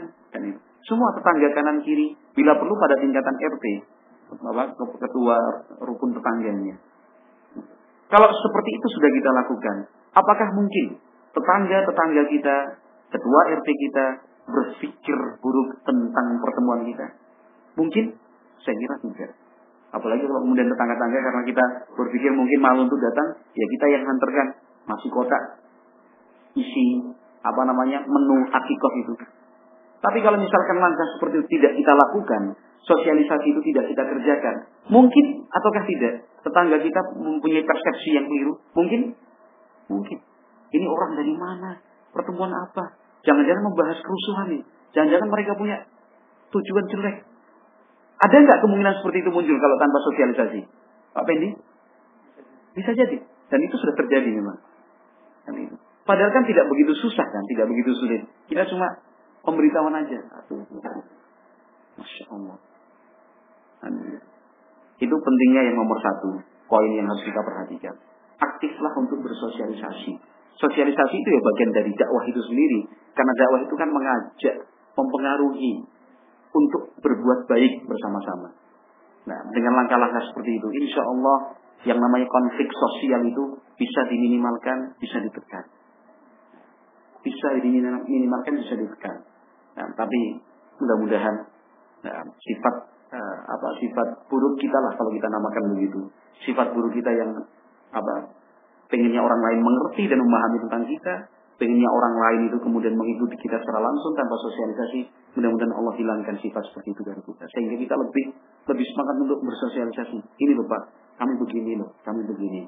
Oh begitu ya, oh begitu ya. Oh ya, terima kasih, terima kasih. Terima kasih. Sehingga orang lain tidak punya celah untuk menduga-duga. Sehingga orang lain pun tidak punya kesempatan untuk kemudian berprasangka buruk tentang kita dan apa yang kita lakukan. Nah, dikenal baiklah. Alhamdulillah. Kalau konsep hidup bertetangga seperti ini kita terapkan, subhanallah. Dakwah sunnah, dakwah salaf itu akan betul-betul menggema gaulnya. Seperti suara yang menggema di tengah lembah. Ada di antara pebukitan di tengah pegunungan. Dia menggema. Seorang tetangga yang baik itu pasti mengenali tetangga-tetangganya yang lain. Nah, walaupun secara global dan umum, seorang tetangga yang baik berusaha untuk mengetahui nomor handphone atau HP milik tetangganya. Itu tetangga yang baik. Nah, masa tetangga yang baik kenal yang nggak tahu siapa. Pegang, cari, catat nomor HP tetangga-tetangga kita satu, dua, tiga. Nanti lima hari, tujuh hari setelah dapat kirimkan doa. Kan itu. Nanti tiga bulan, empat bulan sekali kirim doa, kirim doa.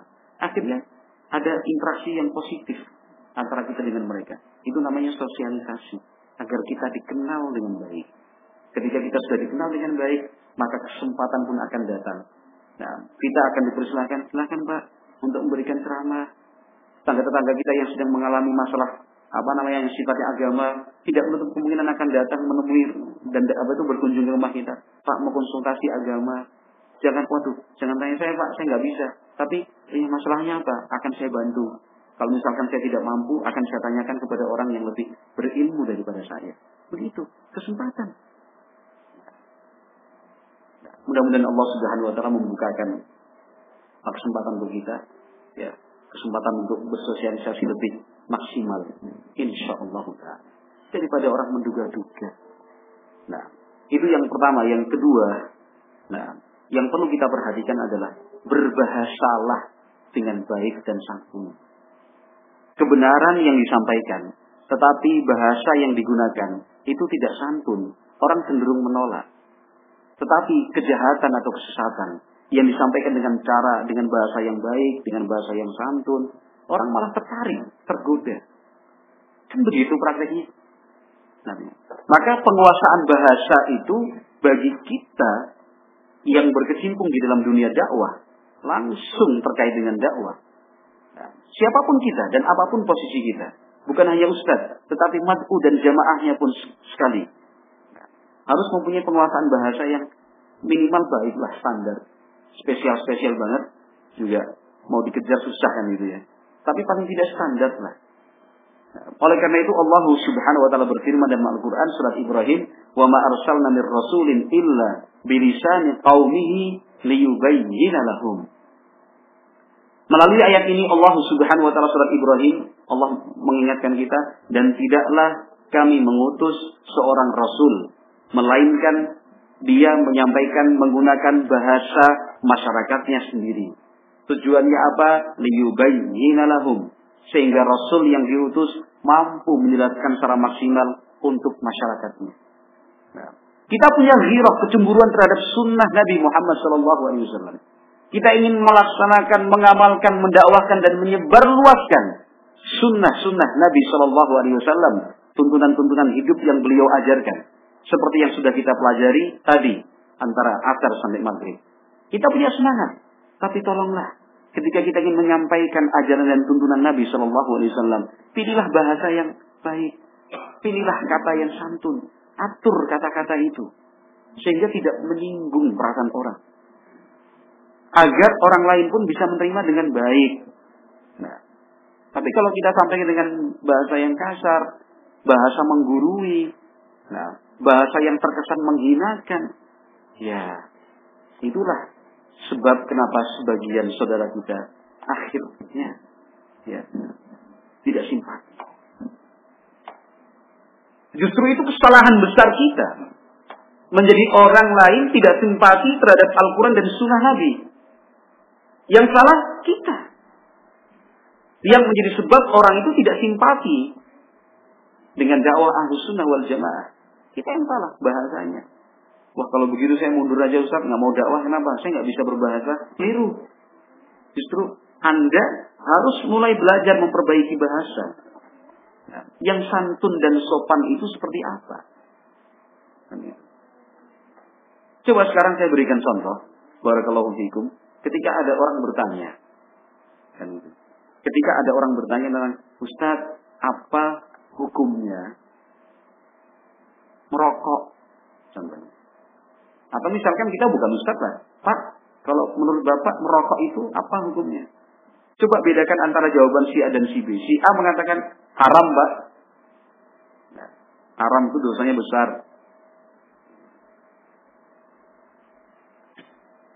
Jangan dilakukan itu. Ulama mengharamkan. Itu jawaban si A. Dengan jawaban si B, kan itu. Uh, begini Pak. Kan begitu. Sopan, santun. Karena Bapak bertanya kepada saya, sebatas yang saya ketahui. Yang saya pelajari selama ini, ya, ternyata rokok dan kegiatan merokok itu dampak dan efek negatifnya sangat banyak sekali. Jadi tentang hukum haram dan halalnya kita posisikan di belakang sebagai sebuah kesimpulan. Paham maksud saya? Kalau yang si A tadi kan langsung haram, dosa. boleh. Kan itu. Nanti pelakunya diancam begini dan begitu. Ya silahkan kalau misalkan orang yang bertanya itu the point juga. Tapi yang saya tanyakan coba sisi kesantunannya itu. Begini Pak, sebatas yang saya tahu, berdasarkan dari banyak tinjauan dan sisi, ternyata merokok itu sangat memiliki banyak efek negatifnya dari sisi kesehatan, ya kan. Sekian banyak penelitian menyebutkan bahwasanya rokok itu mengandung sekian puluh zat yang berbahaya untuk tubuh. Bahkan perusahaan yang memproduksi rokok itu sendiri mengakui bahwa rokok itu banyak sekali apa namanya eh, unsur-unsur uh, yang membahayakan kesehatan tubuh. Yang apa namanya terkena dampak bahayanya bukan hanya si perokok, tapi perokok pasif yang ada di sekitar kanan dan kirinya. Kan itu.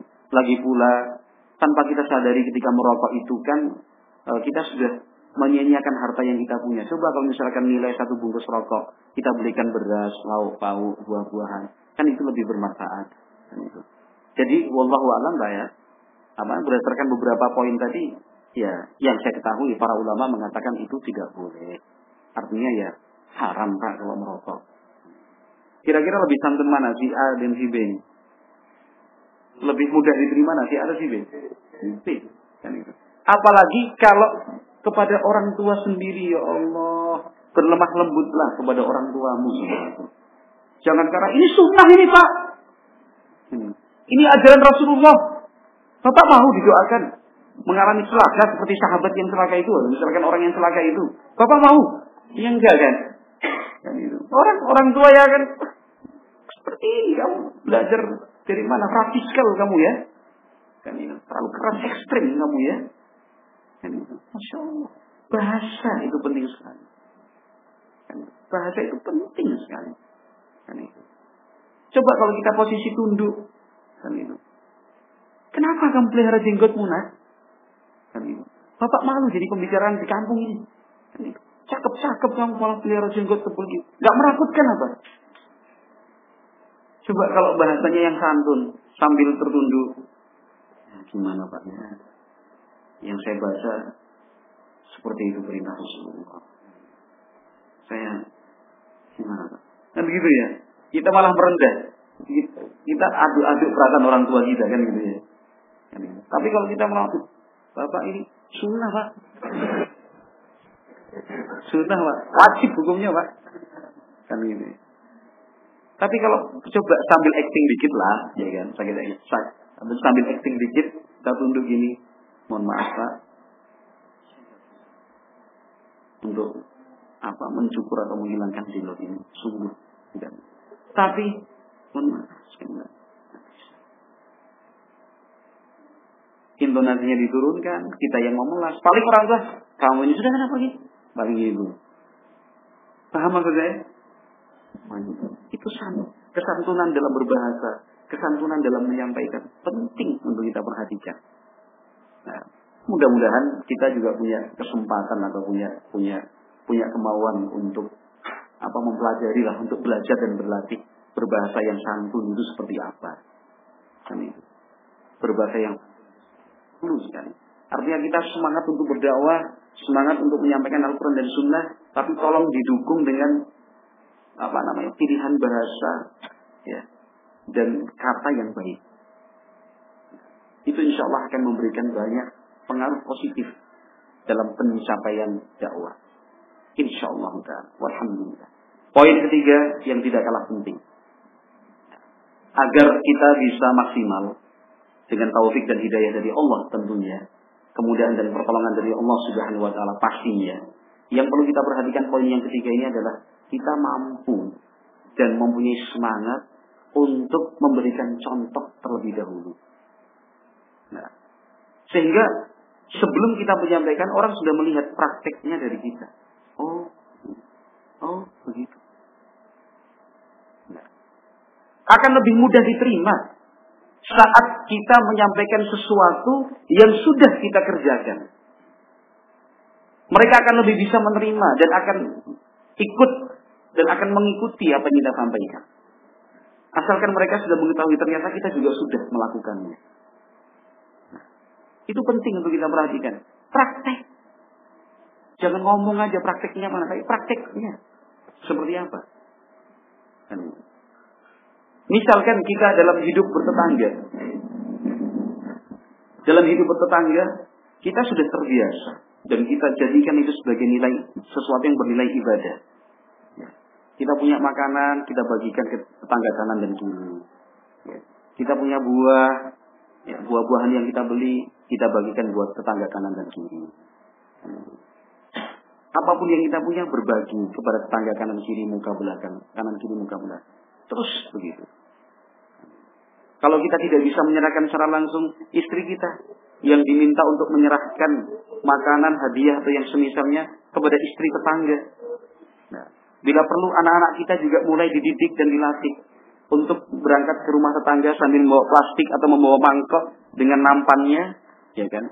Isinya bubur kacang hijau atau mungkin sop kaki kambing atau barangkali nasi goreng pas dengan kerupuk dan seledrinya bahwa anak kita yang disuruh sana nak bilang disuruh bapak, disuruh ibu untuk menyampaikan ini hadiah buat bapak, buat ibu. Suruh anak-anak kita. jadi berbuat baik kepada tetangga itu kan perintah dari Nabi Shallallahu Alaihi Wasallam. Berbuat baik kepada tetangga. Sekarang kalau misalkan orang seperti ini, suatu saat dipersilahkan untuk naik di atas mimbar, menyampaikan kultum, ceramah singkat atau khutbah Jumat. Yang dia bahas, dia sampaikan adalah perintah dari Islam perintah dari Nabi Shallallahu Alaihi Wasallam untuk berbuat baik kepada tetangga. Nah, kira-kira materi itu mengena atau tidak? Setelah dicontohkan, saya yakin lebih mengena. Orang lain akan tertarik untuk mengikutinya, untuk melakukan hal yang sama, berbuat baik pada tetangga. Terus ditularkan kanan kiri terus, masya Allah, sehingga masyarakat kita itu masyarakat yang aman, sentosa, damai, tentram. Karena kita bisa memberikan contoh yang baik dalam mengamalkan sunnah Nabi Muhammad Sallallahu Alaihi Wasallam.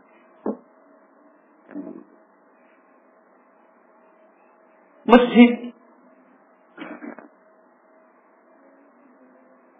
agar dakwah yang kita sampaikan itu maksimal pencapaiannya. Berikan contoh teladan dalam rangka ibadah, ikhlaskan itu untuk mencari ridho dari Allah. Niatkan itu dalam rangka melaksanakan sunnah dan tuntunan Rasulullah Shallallahu Alaihi Wasallam. Nabi Muhammad adalah sosok yang paling memperhatikan kebersihan masjid. Paling perhatian dengan kebersihan masjid. Itu Nabi Shallallahu Alaihi Wasallam. Nah, sebelum kita banyak bicara, sebelum kita mengajak jamaah, Pak Imam, takmir dan segala macamnya, nah, coba kita menjadi seorang jamaah masjid yang aktif membersihkan masjid tanpa harus menunggu hari Minggu, hari Ahad, hari Jumat, hari libur, momen-momen besar tidak perlu. Ini. Selesai orang melaksanakan sholat berjamaah, orang pulang satu persatu, ya kan? Katakan sholat isya, sholat subuh. Kalau sholat maghrib kan masih ada. Selepas sholat isya, selesai sholat subuh. Nah, coba kita konsentrasi di dua sholat ini. Misal, karena itu kesempatan yang paling memungkinkan. Ketika jamaah sudah pada pulang, kita yang apa namanya ambil sapu kita bersihkan karpet ditata ditekuk kemudian apa barang-barang yang kurang rapi kita rapikan Al-Quran seperti itu dirapikan. Kan itu semua dirapikan. Kita aktif seperti itu. Nah, sesering mungkin. Dan semaksimal mungkin. Nah, teras-teras kita bersihkan. Rumput-rumput di depan kita bersihkan. Sampah kita bakar. Ya kan? Kamar mandi juga seperti itu. Disemprot dengan pewangi ruangan. Nah, itu saya tanya coba dan jawablah dengan jujur. Kira ini akan apa menang perhatian ini yang kita cari. Kan cinta ibadah mungkin. Justru melangsungkan sama malah babnya aku kita kita ini takmir nih. Jangan ini ya malah itu dakwah dengan cara mempraktekkan dan memberikan contoh lebih lebih mengenal. Masya Allah. Orang tua. Nah, orang tua kita ingin rasanya kita ajak sama-sama melakukan kebaikan.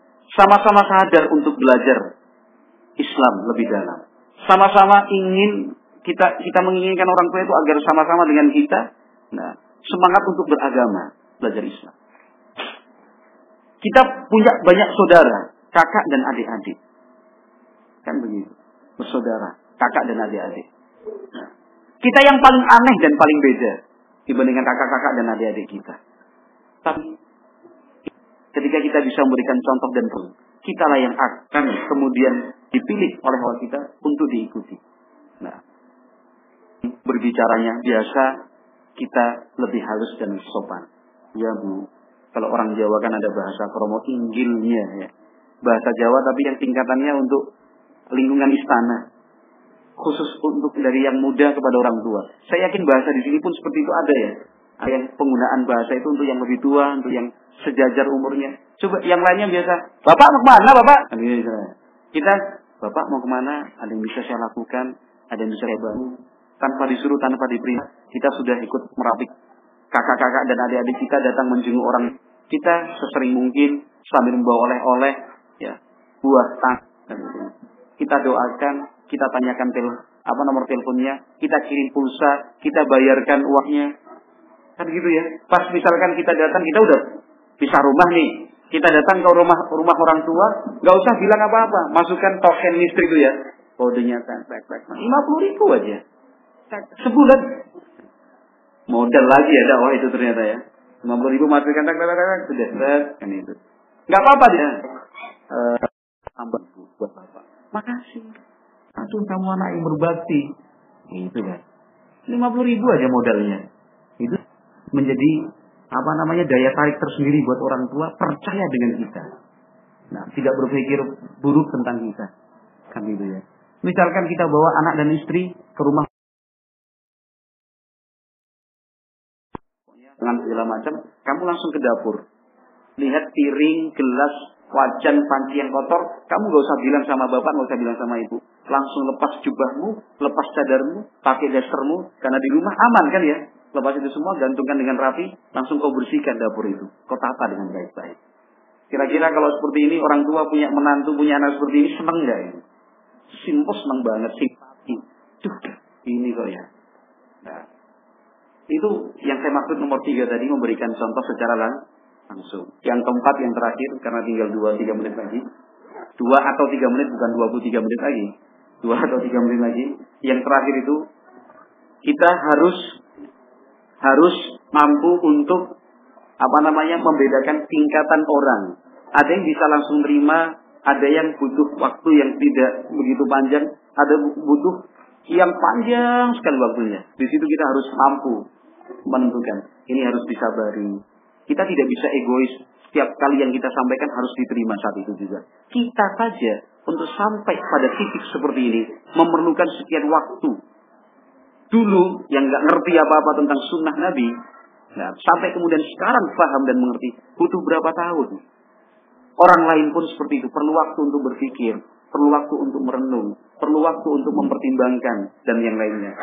Maka kita menjadi tim yang mendampingi, mendampingi dan mengawal, memberikan motivasi, mensupport lah. Gitu ya. Tidak langsung punya dakwah hari ini harus diterima besok. Enggak lah. Tidak seperti itu. Itu poin yang keempat penting juga untuk kita ingat dan kita perhatikan. Insya Allah dengan empat poin ini, nah itu saya kira sudah cukup juga. Karena empat poin ini kalau kita laksanakan sudah mengeluarkan waktu, tenaga, pikiran juga belum tentu juga kita bisa mengamalkannya secara langsung ke empat poin ini. Yang pertama apa tadi? Pertama apa tadi? Hah? Mampu bersosialisasi. Kan gitu ya, agar kita dikenal. Yang kedua, berbahasa dengan baik dan santun. Iya kan? Yang ketiga, ya, memberikan contoh dan teladan, praktek secara langsung. Yang keempat, ya, memberikan waktu. Ya kan? Memberikan waktu untuk objek dakwah kita. Tidak langsung serta-merta yang kita sampaikan harus diterima. Iya, berikan waktu. Nah, dan itu tergantung dengan masing-masing oh, orang. Wah, insya mudah-mudahan dengan keempat poin ini sebagai apa uh, pelengkap dari materi-materi sejak hari pertama kemarin sore. Dan semoga Allah Subhanahu wa taala limpahkan untuk kita keikhlasan dalam berdakwah ilallah subhanahu wa taala. Wallahu a'lam Dengan demikian selesai sudah rangkaian uh, kajian Islam kita di Kota Sampit Kalimantan Tengah ini. Saya pribadi menyampaikan permohonan maaf, permohonan maaf sebesar-besarnya atas tutur kurang berkenan, pilihan kata yang tidak tepat. Dan mudah subhanahu wa ta'ala memberikan dan maghfirah untuk kita semua.